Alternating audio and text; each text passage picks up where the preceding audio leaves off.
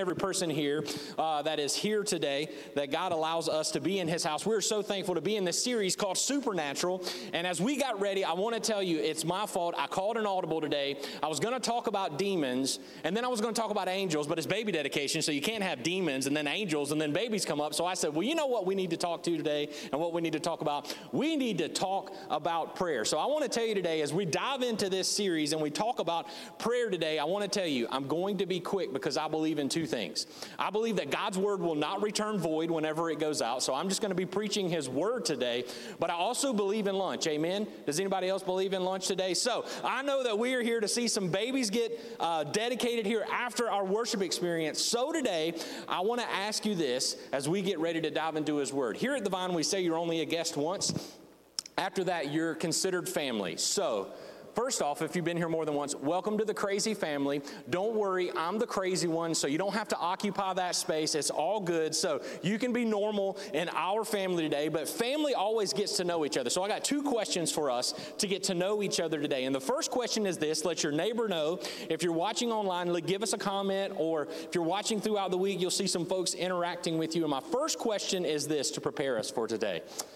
What is the favorite gift you have ever received? Married couples, this is a T-ball question for you to have a great day. Look, what is your favorite gift that you've ever received? If you're married, you should be looking at your spouse smiling right now. I want to tell you, if you want to have a good Sunday afternoon, this is your moment. What's the favorite gift you've ever received?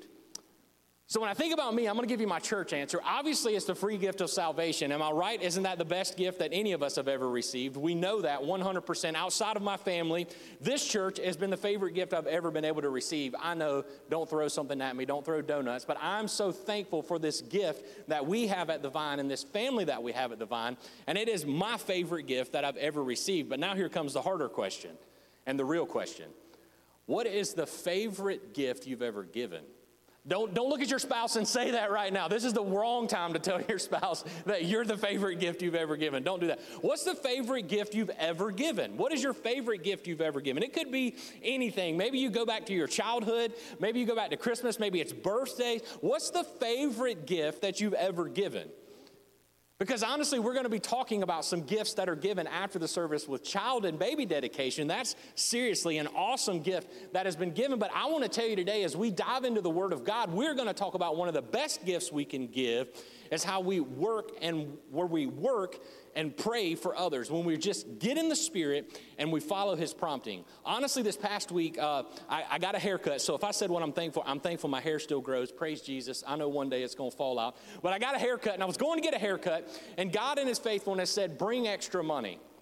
Now, sometimes, you know, when the Holy Spirit tells you to do that, you look down and you see there's money in an envelope, and you're thinking, you're like, is it just a 20? Like, and you look, and there's 3 20s in there, and God said, bring all of it. And I was like, oh, you got something in store, but I'll do it because you called me to do it. So what I ended up doing is I took that in there, and as I got my haircut, I got to see a blessing unfold where somebody had been praying for someone to help their kids with something for school, okay? And I was able to do that another time, but this time specifically, the person cutting my hair was in tears saying how they couldn't get something for their child for school. And so when I was in that, I said, okay, Jesus, you let me be a part of a moment. That was an awesome gift to be able to give. And so as we go through this today and we talk about gifts given and gifts received, I want us to talk about this idea of prayer, this idea of prayer. So if you've got your Bible today, we're going to be camping out today in Ephesians 6. It's where we've been in this series and throughout this series. So if you've got your Bible, go ahead and get to Ephesians 6. If you don't have your Bible, what I love is our Vine production team will make sure that it's on the screens around you, wherever you are. You can follow along with us on the Bible app. We have Bibles in the back if you would like to follow along with us there. So if you've got your Bible, wherever you are, I've got mine. I like to have my old school copy in my hand. If you've got your Bible, let's get to Ephesians 6. If you don't know where that is, that's in the New Testament, kind of toward the back. And to set the stage of where Paul is in Ephesians, if you really want to know what the first century church believed, you got to go to Ephesians, all right? If you want to know a groundwork of what Christianity looked like in the first century church, go to Ephesians. And so Paul starts off in Ephesians 6:14, and I'm just going to read you two words from that, Ephesians 6:14, and he says this, stand firm. Stand firm.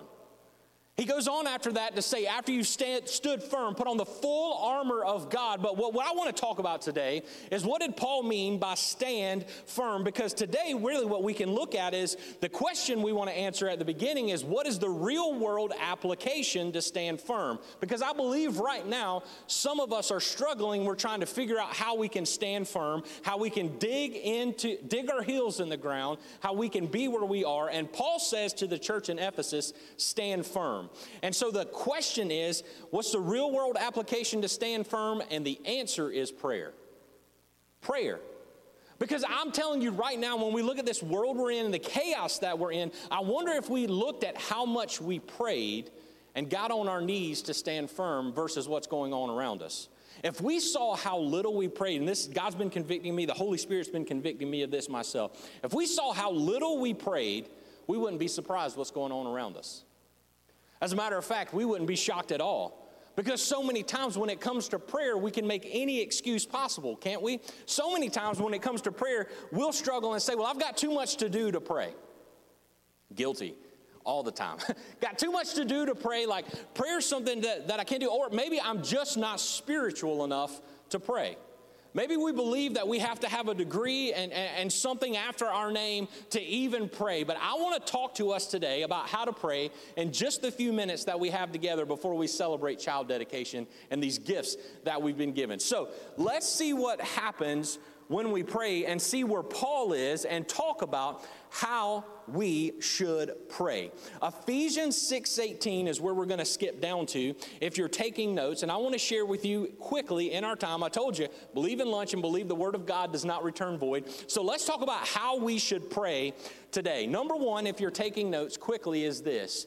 We pray without ceasing and agreeing with God's word. We pray without ceasing and agreeing with God's word. Ephesians 6:18 says this in the beginning, and pray in the Spirit on all occasions with all kinds of prayers and requests. Have you ever just prayed the Bible back to God? Have you ever prayed His promise to Him? Because if we believe His word does not return void, and we know that this book is His promise to us, and this book, this Bible, this thing that we spend time with is His word to us, why in the world do we go and make our request our way and instead pray for His word to be over our life? Because I've seen the most powerful prayers I've ever prayed have been just praying God's word back to Him. Now, I'm not telling you to go home and pray the Ten Commandments. Do not kill, do not covet. Listen to your mom and dad. Kids, though, listen to your mom and dad, for real. Honor your mother and father. But, I'm not saying that. I'm saying, have you ever just taken God at His word and prayed it? And have you prayed without ceasing? Because so many times the to-do list, how many to-do list in this season got longer? How many folks in the house, your to-do list got longer? Mine seemed to have. It was supposed to not, right? Like, this is supposed to be the season to reset, rest up, and get ready, but our to-do list got longer, and so we think, well, I can't pray. I'm not spiritual. It's going to take too much time. Some of the best prayers I've prayed is trusting God at His word and knowing the Holy Spirit is interceding for me on my behalf, and say, Jesus, I don't even know how to pray for this person, but You're telling me to. Do Your will. That's simple. And watch what He'll do. So many times I wonder, in this season that we're in, what would happen if our Vine kids, our kids in elementary, our preschoolers, our babies, our students in high school and middle school, our Spurs students, what if we were the generation to model to them to stand firm by getting on our knees? Instead of rifling off that comment, instead of fighting with someone right away because we don't agree with them politically or we don't agree with what they're going, what if we were the generation that stood up by getting on our knees? Because I'm telling you, so many times, if we want to see real change, it starts with getting in the presence of God by getting on our knees. And so oftentimes what will happen, I will tell you, I've made the same excuses when it comes to that, when it comes to praying without ceasing. So many times we think, hey, the longer I pray, the better. You ever been there at Thanksgiving? And that prayer just keeps going on. You smell that turkey. Like, you know what I'm saying? Like, the prayer, you know the person not to ask to pray at Thanksgiving. You know, don't lie. Don't look at them right now. That's wrong. Don't look at them. But really, like, you know the person you don't ask to pray when it's time to eat, right? Sometimes it's simply, God bless the food and make it 0 calories. Amen. In Jesus' name we pray, right? Like, something good. We think it has to be really long. It doesn't. It doesn't. We also think, hey, well, when it comes to that, so many times we got to have $20 seminary words, right? We got to go through all the names of God when we pray. We got to go and drop all those names of God at the beginning and end. And I want to tell you the most important thing you should know is that in Jesus' name, He knows your name. He is your creator. He already knows who you are. You don't have to keep speaking His name back to Him. You just got to trust He is who He says He is. And so many times the quickest prayer can literally be what I just said. Jesus, I don't know how to pray for him, but you're telling me to, so I lift him to you. Maybe it's not that. Maybe so many times when it comes to praying without ceasing, we think we don't need public prayer. But you see, I think Jesus, I remember he said something like this, right? Where two or three are gathered in my name, there I am also. Have you ever had someone pray over you? It is powerful. It is absolutely powerful. Maybe it's not the public prayer we're afraid of, it's the private prayer. But remember, Jesus told us when he was here on this earth, remember, he reminded us, whatever you do, go into your room, close the door, and get into the presence of God. That happens when we pray. Something that Jesus has been convicting me of is we don't pray without ceasing. I don't pray without ceasing. I've tried to make it a habit to pray at least 3 times a day. And I know that seems like, oh, I'm not trying to be holier than thou. It's not that. It's that making a point to go to prayer. And sometimes my prayer is, Jesus, I'm committing to you this time to pray. Whatever it is you would have me pray, whatever it is you would have for me, speak to me in this moment. That's simple. So we are called to pray without ceasing, and we are called to pray all kinds of prayers and agreeing with God's word. That's why today we open up our care room where you can come and somebody can walk with you in the season that you're in and just pray with you. I'm telling you, if you want to see something challenged, I know all of us are thinking about lunch. It's going to happen. Pray that God gives you the quick decision in the parking lot because that can be 20 minutes. We already know that. But when you see your waiter today, ask him how you can pray for him. You want to see something crazy happen? Ask them how you can pray for them. Don't do it at the checkout. People may get mad at you. I don't know. But ask your waiter how you can pray for them and watch God move. Number 2, if you're taking notes today, really quickly, we want to pray for people more than possessions or positions. We pray without ceasing and agreeing with God's word, and then we pray for people more than possessions and positions. How many times do we pray for God to give us more things? Right? Like, God, I know I don't need that car, but I really would like that car. Like, we have those lottery ticket prayers, right, where we just hope, like, hey, if I get the right combination, then God's going to bless me. And we think that that's what we should do, but Ephesians 6:18 reminds us with this in mind, be alert and always keep on praying for all of the Lord's people. What if we spent more time praying for each other than we did about the thing that we wanted? And I don't mean, listen, I'm saying it this way. What if you say, well, I don't know how to pray for people? I want to tell you 2 ways we can pray for each other today. Number 1, we can pray for people to be reconciled back to God because all of us are sinners in need of a Savior. We are all at odds with God. We are born separated from God in our sin, but God in His great grace, mercy, and love sent His one and only Son to live the perfect sinless life for us, died the death we deserve, paying the penalty for our sin on the cross, but loved us enough not to stay dead. He rose the 3rd day so that we can have life, have it to the full on this side of eternity, be exactly who He created us to be now. We don't have to wait until eternity to be there, and all of us need Jesus, right? So we can pray for others to be reconciled to Jesus, but also we can pray for others to be reconciled to each other. We can pray for people to be reconciled to God and people to be reconciled to each other. In this season we're in, we need to pray for reconciliation, don't we? This moment in time, in Christ Jesus, we are one, unified, red, yellow, black, white, precious in His sight. All of us. What if we were on our knees praying for reconciliation instead of rifling that comment out to separate it? What if we prayed for it? What if we prayed for people to be reconciled to God? Yes, that's the first step, but what if we also prayed for us to be reconciled with each other? We can pray for people more than positions, more than possessions. In our life so many times, I'll tell you, as I'm blessed to be a pastor and a realtor, so many times what I get to do is I just say, God, whoever you place in my path, I pray that you would let me help them. Because if I don't, who will? What if we looked at that opportunity today and everything that we do? Because I've noticed when I pray for possession and position, I usually get mad at God, don't I? Maybe you do too. Because it ain't what I thought it was, right? God, if they just give me that promotion and that raise, man, I'm going to do so much for you. It's going to be perfect. But then we get it and we're like, God, this ain't what I prayed for. I need the next promotion. I need the next car. I need the next house. I need the next address, right? We get there and it just leads to frustration. Last but not least, if you're taking notes today, Paul goes on to say in Ephesians 6, we have to pray for the courage to lead. Pray for courage to lead. So we pray without ceasing, and in agreement with God's word, we pray for God's people, not possessions or positions, and we pray for the courage to lead. Ephesians 6, 19 and 20 says it this way.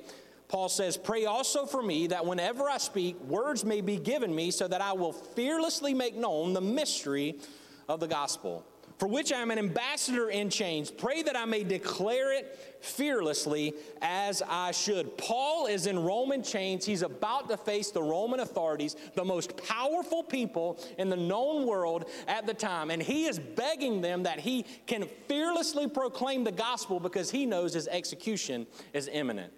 He says, would you pray for me to have the courage to lead? And so many times in our life, I wonder if we would pray for God to give us courage in prayer. Paul is telling the church in Ephesians 6, if you don't get anything from this, if you don't understand anything from this, he's calling them to stand firm through prayer because he's saying, church, one day I'm not going to be here.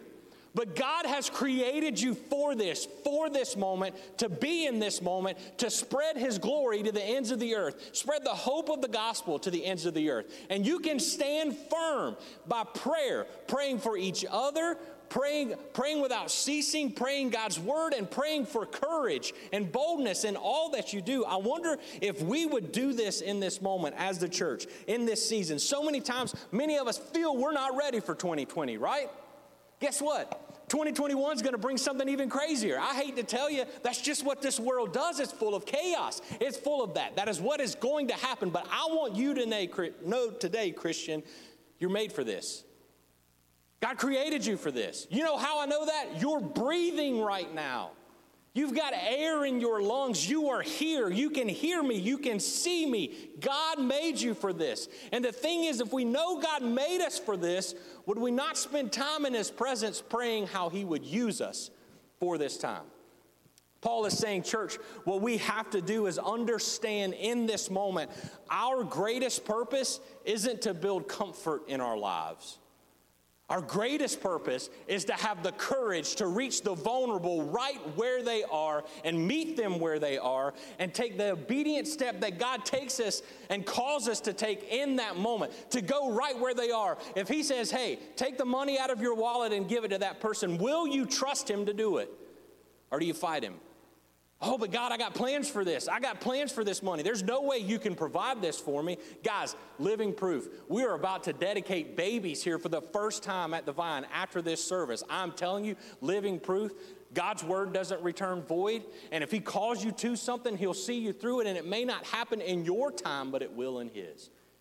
But so many times we just have to see that prayer is the answer. So will we be the people that boldly go to our knees first?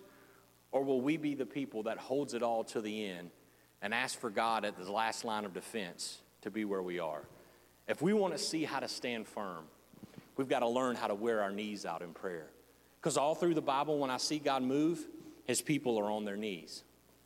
His people aren't afraid to be on their knees. They don't care. They're not worried about what's happening around them. They're trusting Him in the moment. And so right now, what I want to tell you, when it comes to prayer, when it comes to where we are, when it comes to being reconciled with God, to being reconciled with each other, when it comes to praying without ceasing, the reason that this day is here is I can tell you there was a lot of prayer. I see multiple generations in this house right now. Multiple generations. And I'm telling you, prayer's covered all of them, hasn't it? If you want to know if you've been prayed for, I guarantee you, all of us have one thing in common. We all have parents, right? No matter what, nothing's changed that. It takes a man and a woman to make a baby. I don't care what kind of science you pull. It takes what a man's got and what a woman's got to make a baby, right? Look at all the prayer that has been covered now.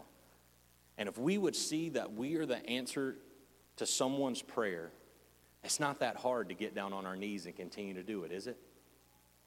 So in this moment, I'm just going to ask you, church, would you just trust God? Would you just trust Him in prayer? Because today, we're going to see answered prayer here in just a little bit. But before we get there, I would be remiss to say why we do what we do every week is so that others can be reconciled to God. So in this moment, I just want to tell you, maybe for the first time, you saw amazing worship, you've heard prayer, you've seen some familiar faces, some new faces, but the one thing you realize is in your whole life, you've tried to fight for positions and possessions. And I want to ask you, how's that working for you? Because after 2020, I'd pretty much say most of us with position and possessions have seen. As a matter of fact, if you survived 2008 and that crash, you look at 2020 and it's looking pretty rough, isn't it? Maybe you've been chasing being a good person your whole life and you realize that it's not fulfilling. And I want to tell you today, the only thing that will ever satisfy you, sustain you, and fill you is Christ Jesus. You can chase everything this world has to offer and it'll only let you down. So in this moment, I just want to ask, with every head bowed and every eye closed, as we come to this moment, I want to ask you, have you trusted Jesus as your Lord and Savior? I know many of the salvation stories in this house, and I know that many of those here have. But for some of us, maybe for the first time, we are realizing that we have chased everything in this world but the one thing that matters, and that's receiving the one free gift that Jesus gives us, the only free thing that is given in this world, and that is the free gift of salvation. And so I want to tell you and remind you, John 3:16 and 17 reminds us, for God so loved the world that he gave his one and only son, that whoever believes in him should not perish, but will have everlasting life. But don't forget this, God did not send his son into the world to condemn the world, but to save the world through him. I want you to know today, you can be set free from your past shame, guilt. You can be set free from it today. You just have to receive this free gift of salvation that Jesus died to give us. So we're about to pray out loud together as a family for the benefit of those who are coming to the faith. It's not the words of this prayer that saves you, but the faith that Jesus is who he says he is. So with every head bowed and every eye closed, please repeat after me. Dear Jesus, I believe I'm a sinner, separated from you. I believe you came, lived the sinless life I couldn't live, died the death I deserve for my sin on the cross, but loved me enough not to stay dead, but rose again so that I may have life.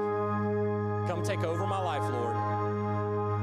Teach me to follow you step by step the rest of my life the best way I know how. With every head bowed and every eye closed, if you can say for the first time that you have received this free gift of salvation with faith, you know that Jesus is who he says he is. On the count of three, I'm going to ask you to raise your hand.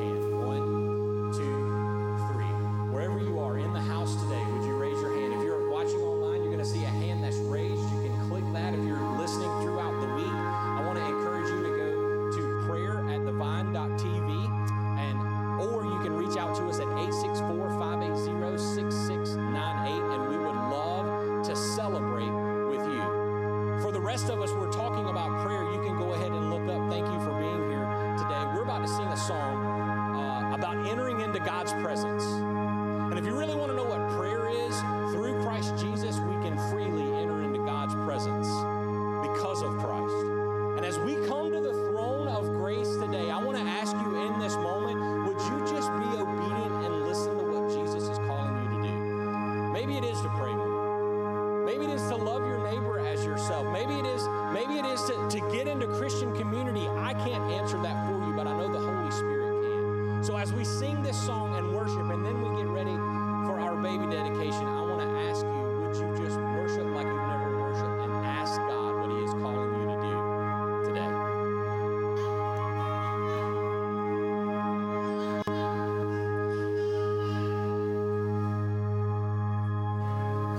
today? Now stand and sing with us.